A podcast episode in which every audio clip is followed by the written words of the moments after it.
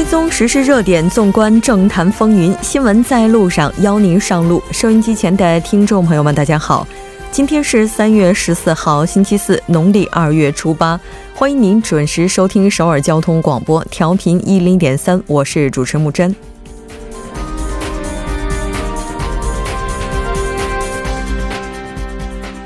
随着胜利性贿赂事件的发酵，更多方被牵扯其中。今天，警察厅长在国会行政安全委全体会议上表示，将严肃处理相关案件。郑俊英、胜利也于今天出席警方调查。信用卡公司和车企的手续费纠纷告一段落。从结果上来看，体量大的一方占了优势。金融当局希望信用卡公司提高大型加盟商手续费，降低中小加盟商手续费的设想前路不易。朝野四党选举制改革案快速处理程序协商遭遇困难，十五日提交单一提案的计划可能难以实现。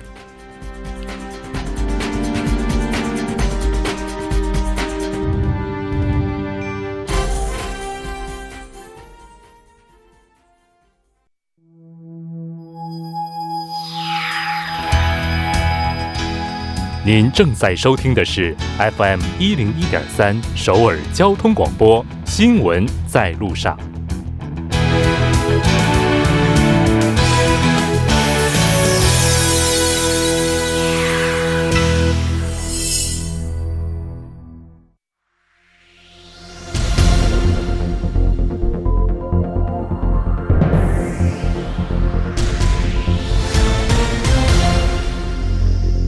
此时此刻，主要新闻。接下来把时间交给新闻播报员孔苏，我们稍后再见。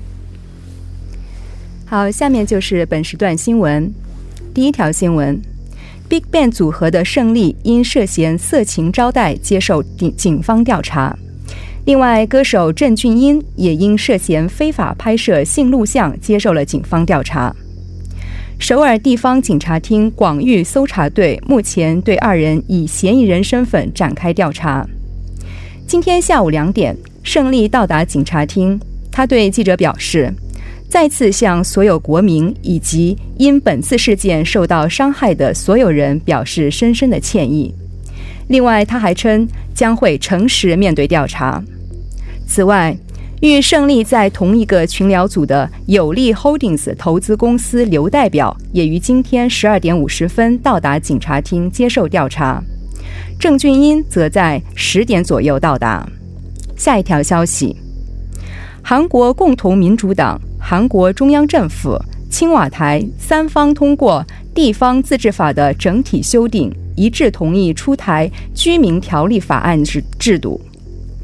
民主党的政策委议长赵正时在记者招待会上透露，三方在协商会议上就涵括该内容的地方自治法整体修订案达成一致意见。居民条例法案制度允许居居民不通过地方自治团体直接向地方议会就条例内容建言献策。三方为了提高地方议员的责任感和道德感。决定决定将地方议会的伦理特别委员会设置义务化。下一条消息：大韩航空和德威航空公司宣布，美国波音 B737 MAX 飞机最近接连发生事故，在安全问题完全得到解决之前，不会将该机型投入飞行。之前，大韩航空曾签署了引进五十架波音737 MAX 的合同，按照计划，今年五月将会交货。德威航空也曾计划在今年下半年引进四架该机型的飞机。根据韩国国土交通部的计划，在波音 B737 MAX 的安全问题得到解决之前，将禁止引进该机型。下一条新闻。韩国产业通商资源部今天公布的一份统计数据表明，去年韩美贸易额达一千三百一十六亿美元，同比增加百分之十点三，创历史新高。去年韩国从美国进口规模同比增加百分之十六点二，达五百八十九亿美元，以上就是本时段新闻。在今天，郑俊英以及胜利分别出席了警方的调查。就具体的信息，马上连线本台特邀记者齐明明，一起来了解一下。您好，齐记者。主播您好，非常高兴和您一起来了解今天的第一部分的聚焦分析。呃，因为非法拍摄性关系视频而引发争议的歌手郑俊英，是在今天上午的时候以嫌疑人身份接受了警方的调查。我们来看一下目前的情况如何。好的，警方呢，呃，刚刚主播也提到，警方是今天上午开始以这个嫌疑人身份传唤了涉嫌在这个聊天呃聊天室散布非法拍摄影像的歌手郑俊英进行调查。那在郑俊英进入这个警局大门之前呢，也是接受了一些媒体的采访，他反复的表示要向这个呃媒体和大众表呃表示道歉，并表示会诚实的接受调查。此外呢，警方还随机的呃检查了郑俊英的尿液和毛发样本，检查他是否吸毒。那根据媒体报道呢，有一位法务律师呃表示，对于像郑俊英偷拍的这个性关系一事，他表示可能会被判处有期徒刑五年或一千万韩元以下的罚款，而散播行为这种呃散播行为呢，也会被判处有期徒刑三年或五百万韩元以下的罚款。呃，甚至还提到，呃，虽然根据牵连和参与程度不同，情况会有所不同，但是根据性交易介绍法处罚法，呃，胜利呢也会接受处罚的可能性也是很大的。那对于介绍性招待的行为，可处以三年以下的有期徒刑以及一千万韩元以下的罚金。也就是说，现在胜利也是可能面临三年的牢狱之灾，而郑俊英也是要面临八年的牢狱之灾。嗯，是的。当然，目前的话，对于胜利而言，不仅仅存在着性贿赂的嫌疑，本人是否有吸毒的这样的经历，目前也是饱受争议的。这个情况又是怎样的呢？是的，今天呢，这个首尔地方警察厅也是下午就以嫌疑人身份传唤了胜利。呃。那目前胜利所经营的这个夜店存在着性贿赂和吸毒是属实的，呃，其他的问题呢还在调查当中。而且昨晚呢，警方也是从胜利的手机当中再次发现了呃警商勾结的秘密。那韩国警察厅确认了，从这个郑俊英、胜利等人的聊天记录当中，发现了警察厅长罩着我们等这种言论。呃，另外呢，根据媒体报道，呃，FT Island 的崔中勋在聊天群中也是提及自己二零一六年曾经因为酒后驾驶被查，并请求警方掩掩盖报道。目前呢，这个崔中勋也是因为此事暂停了演艺事业。嗯，是的。在今天下午的时候，胜利是出席了警方的调查。我们看到他也在之前表示将会如实的回答所有的这样的一些调查问题。那当然，其实对于胜利目前而言，这个时间点是非常微妙的，因为本身他应该要在很短的时间之内要入伍。发生这个事件之后，在入伍这个问题上是否会出现什么变数呢？今天呢，就有媒体透露，呃，如果胜利按照原计划在本月的二十五号参军入伍的话，可能会面临更严厉的刑罚。那今天播出的某一档新闻节目也是请来了法律界的人士分析了这个胜利的案件。那出演节目的一名律师表示呢，如果胜利在有犯罪嫌疑的情况下参军，将在参军后的第一时间被移交给宪兵，呃，案件也将移交呃部队检察院进行调查。而军队法庭的量刑要比普普通法院严厉很多，而且军事法庭对参军前犯下的罪也是判也有判决权。那曾有人因为呃参军前犯下的这个性犯罪，在参军后被揭露，而被军事法庭判处了比普通法庭高出两倍以上的刑期。那胜利现在设想涉嫌了多项的犯罪。那如果按照原计划在二十五号参军的话，可能会面临更严严厉的刑罚。呃，那这名律师还表示呢，如果胜利想避案件移交军事法庭的话，只有在本月二十五号之前被拘留，这样他就可以根据兵役法第六十条得以延迟参军。嗯。当然，我们也看到，目前呢也有不少的分析表示，对于现在胜利来讲的话，还存在一个问题，因为如果对他进行正式的判决的话，还存在着取证方面的一些困难，所以最终这个案件会以什么样的方式收场，我们还是没有办法去断定的。那当然，随着调查的深入，我们看到又有其他的艺人也是被牵涉其中。是的，那郑俊英和胜利事件最新的消息，除了这个事情之外，还有一个主人公，他也承认了错误。今天呢，韩国歌手龙俊亨宣布，因为郑俊英视频事件正式退出 Highlight 组合。那龙俊亨经纪公司方面呢，通过正式的声明表示，已经确认了 SBS 新闻报道的事实。那他本人也是意识到本案的严重性，呃，已经在十三号接受了证人调查。为了彻底承担责任，防止组合形象受损，那经过双方的协商之后，他将退出 Highlights 组合。嗯，是的。今天在国会行政安全委的全体会议上，应该说从上午到下午一直都是在听取警察厅长的一些工作报告。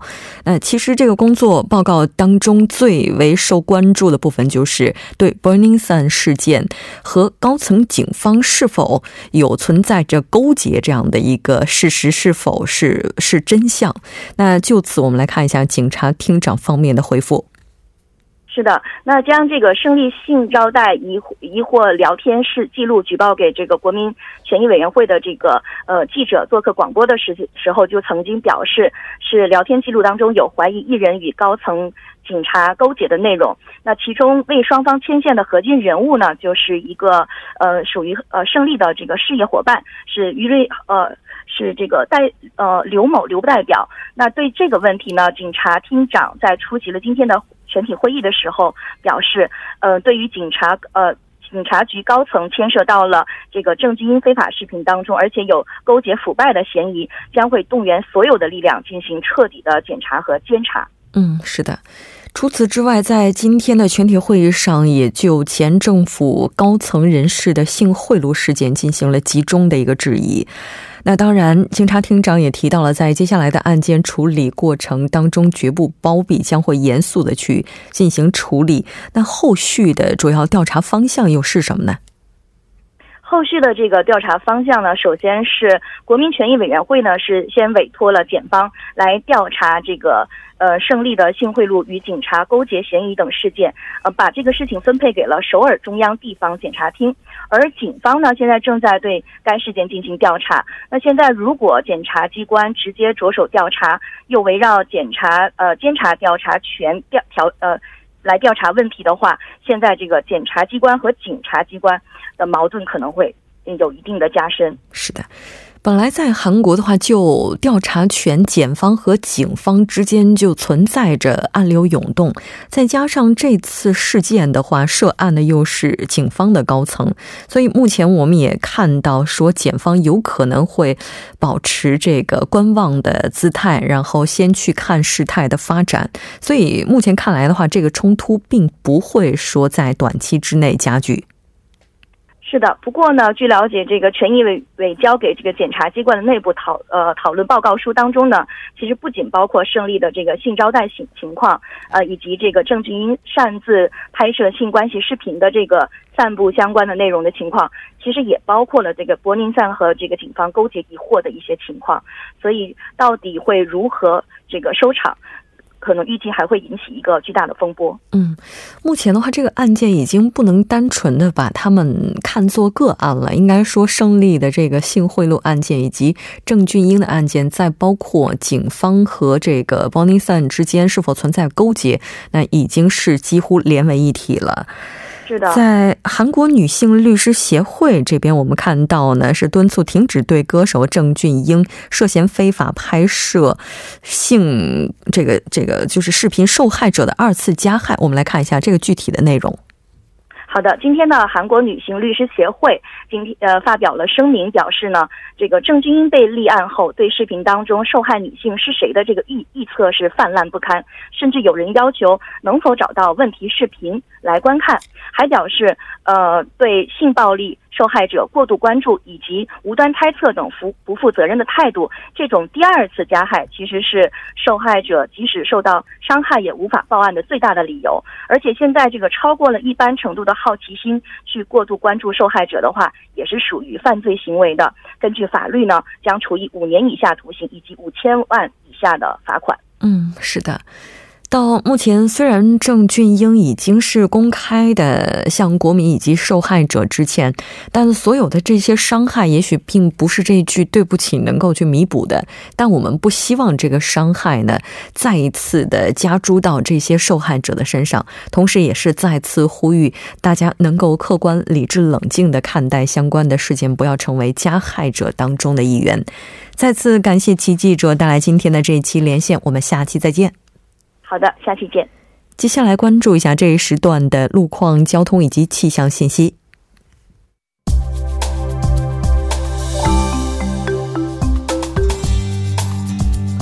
听众朋友们，晚上好！今天是星期四，这里受程琛为您带来这一时段的路况和天气播报。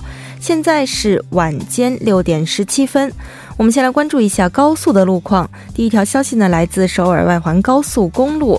九里至板桥方向，目前在江一交叉口附近路段的一车道上出现了不明障碍物，受其影响，一车道目前路况复杂，不便通行。还是在相同的方向，西河南交叉口至松坡交叉口以及板桥分岔口附近大约一公里左右的路段，以上两条路段目前呢都是由于行驶车辆的增多而交通停滞。相反方向的拥堵路段呢，主要是集中在板桥分岔口附近大约两公里的路段，以及城南收费站至西河南交叉口、河南分岔口至土平交叉口这几条路段。还望途经的车主们保持安全车距，小心驾驶。好，接下来我们来关注一下市内的路况。首先呢，是在往十里路往十里地铁站至上往十里站这一路段。不久之前，在该路段的二车道上进行的道路施工作业，目前已经结束，路面恢复正常通行。好，我们来关注天气。今天下午开始，中部内陆地区的上空呢开始布满乌云，部分地区目前有分散性的降雨。南部地区目前天气晴朗。从今天的夜间时段开始，中部以及庆北北部等地将会迎来新一轮的降水。本轮的降水呢将会于明天的下午时段扩散至全国。路雨天路面湿滑，建议听众朋友们合理安排出行时间，出行时注意安全。好，我们先来关注一下首尔市未来二十四小时的具体播报情况。今天夜间至明天凌晨多云转晴，最低气温三度；明天白天阴转小雨，最高气温十一度。好的，以上就是这一时段的天气与路况信息，我们稍后再见。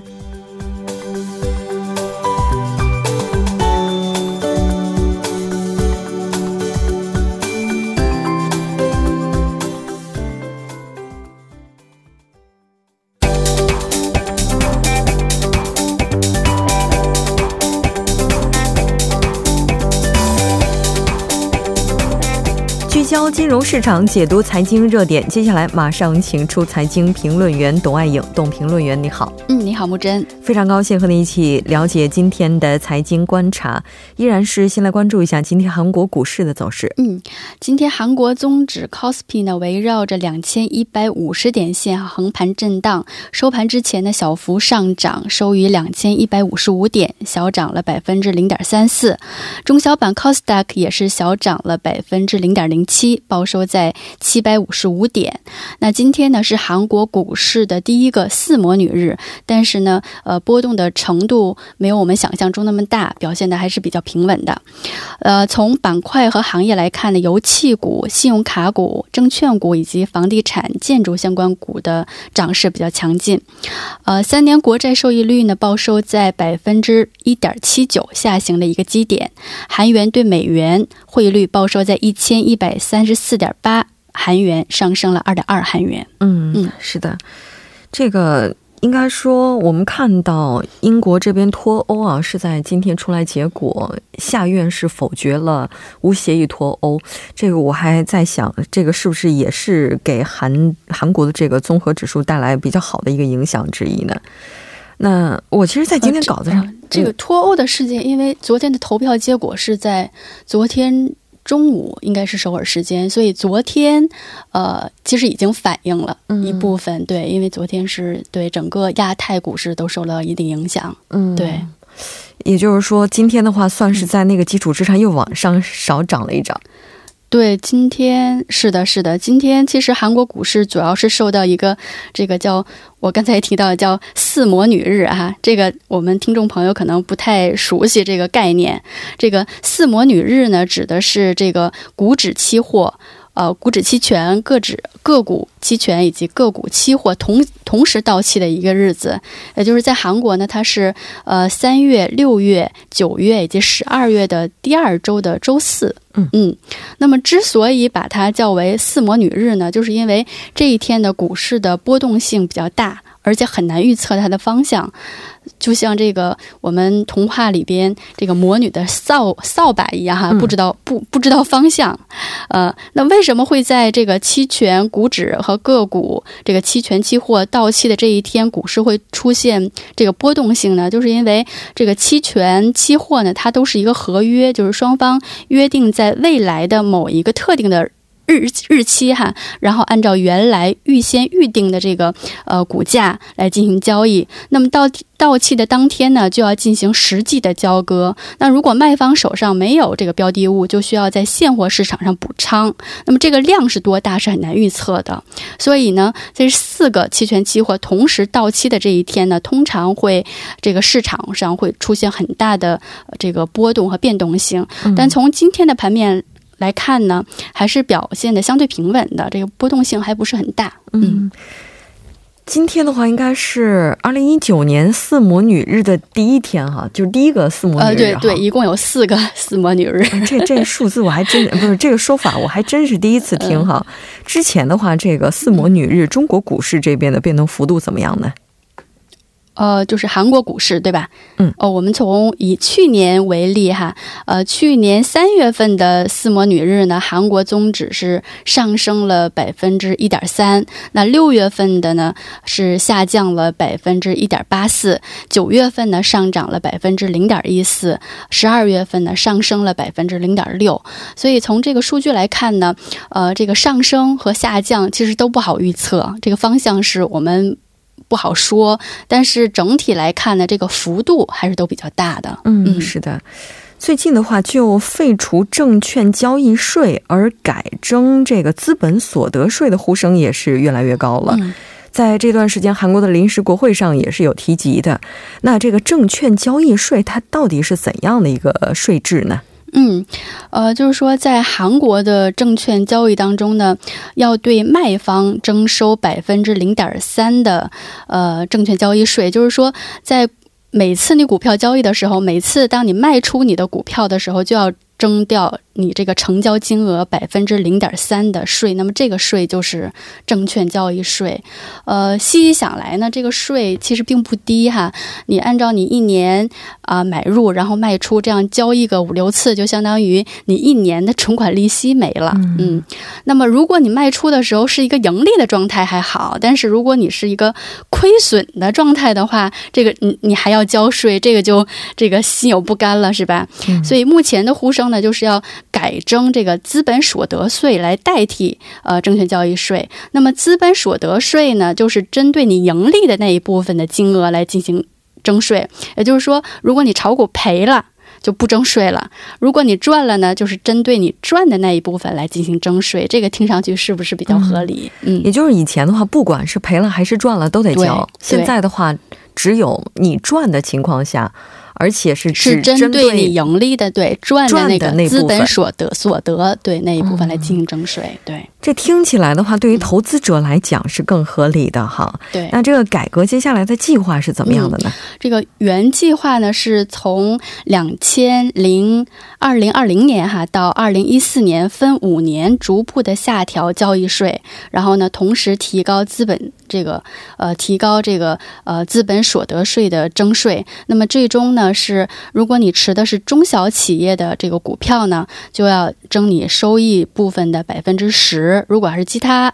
股票的话呢，就征收益部分的百分之二十的这样一个资本所得税。但目前呢，正在进行的这个临时国会上呢，就有代表提出，我们就干脆废除这个证券交易税。所以呢，这个改革计划还可能有变更的可能性哈，很可能这个改革时间或者是提前，或者是这个呃改革的进程有所加快。嗯，是的。那世界其他国家，它这个证券交易税的征税情况又是怎么样的呢？其实目前全球超过百分之八十的国家和地区都是不征证券交易税税的。